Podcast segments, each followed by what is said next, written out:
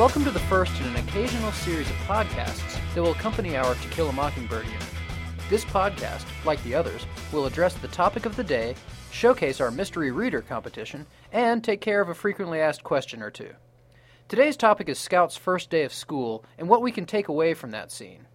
Scout's first day at school is certainly an eventful one. Jem walks her to school, and she's immediately confronted by Miss Caroline, the new teacher. Miss Caroline is young and full of new ideas, including teaching reading and writing using something called the Dewey Decimal System. And I guess I should say here that I have no idea how the system that we use for organizing books in the library could be used to teach kids how to read and write, but apparently it happened, so we'll just go with it. Anyway, Miss Caroline makes a mess of her first day. She gets angry at Scout for knowing how to read and write. She embarrasses little Walter Cunningham by trying to give him lunch money that he could never possibly repay. And she confronts one of the Ewell boys about his cooties, or head lice. The day ends with Miss Caroline crying on her desk, being comforted by the gallant little Chuck Little. Scout's enthusiasm for school is totally drained until Atticus fixes it later by allowing her to continue to read and write. Let's look at a passage from this chapter. You can find this on page 16. Miss Caroline was no more than 21. She had bright auburn hair, pink cheeks, and wore crimson fingernail polish. She also wore high heeled pumps and a red and white striped dress. She looked and smelled like a peppermint drop. She boarded across the street, one door down from us in Miss Maudie Atkinson's upstairs front room, and when Miss Maudie introduced us to her, Jem was in a haze for days. Miss Caroline printed her name on the blackboard and said, This says I am Miss Caroline Fisher. I am from North Alabama, from Winston County. The class murmured apprehensively. Should she prove to harbor her share of the peculiarities indigenous to that region? When Alabama seceded from the Union on January 11, 1861, Winston County seceded from Alabama, and every child in Maycomb County knew it. North Alabama was full of liquor interests, big mules, steel companies, Republicans, professors, and other persons of no background.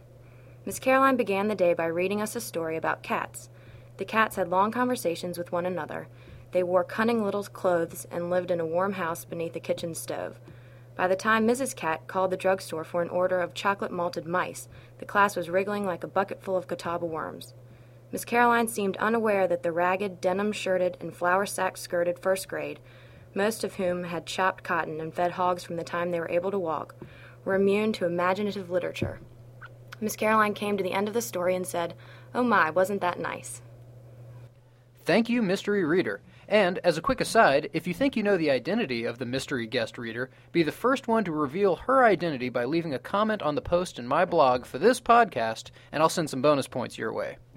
So, what do we find out about Scout's first day at school? Well, first, it's clear that Scout and everybody else views Miss Caroline as an outsider, even though she's from some place in North Alabama that's very similar to Maycomb. If you're looking for evidence that the town is insular, this is a good place to start. And let's have a break for a definition here. The word insular, that's spelled I N S U L A R, is an adjective that means of or pertaining to an island or islands, or narrow minded or illiberal, provincial. Also, you'll notice that through the rest of this part of the chapter, Miss Caroline tries to do things a little differently.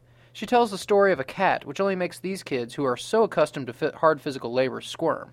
We rarely think of imagination as a luxury, but this part of the novel certainly argues that it is.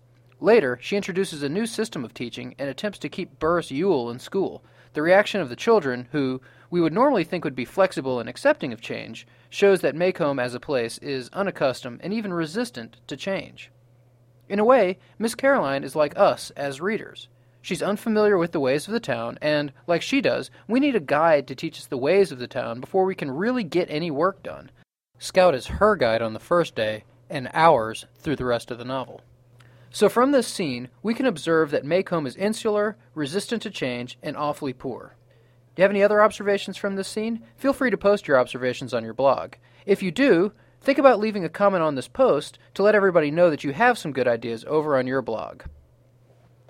Now for an answer to a frequently asked question.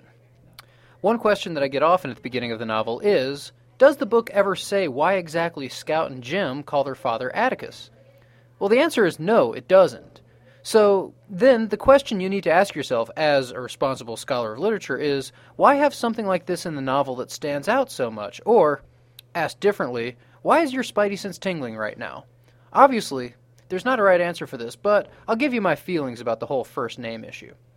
I think the novel has Scout and Jem call their father Atticus in order to reinforce the idea that the Finch family is different or unique in Maycomb society.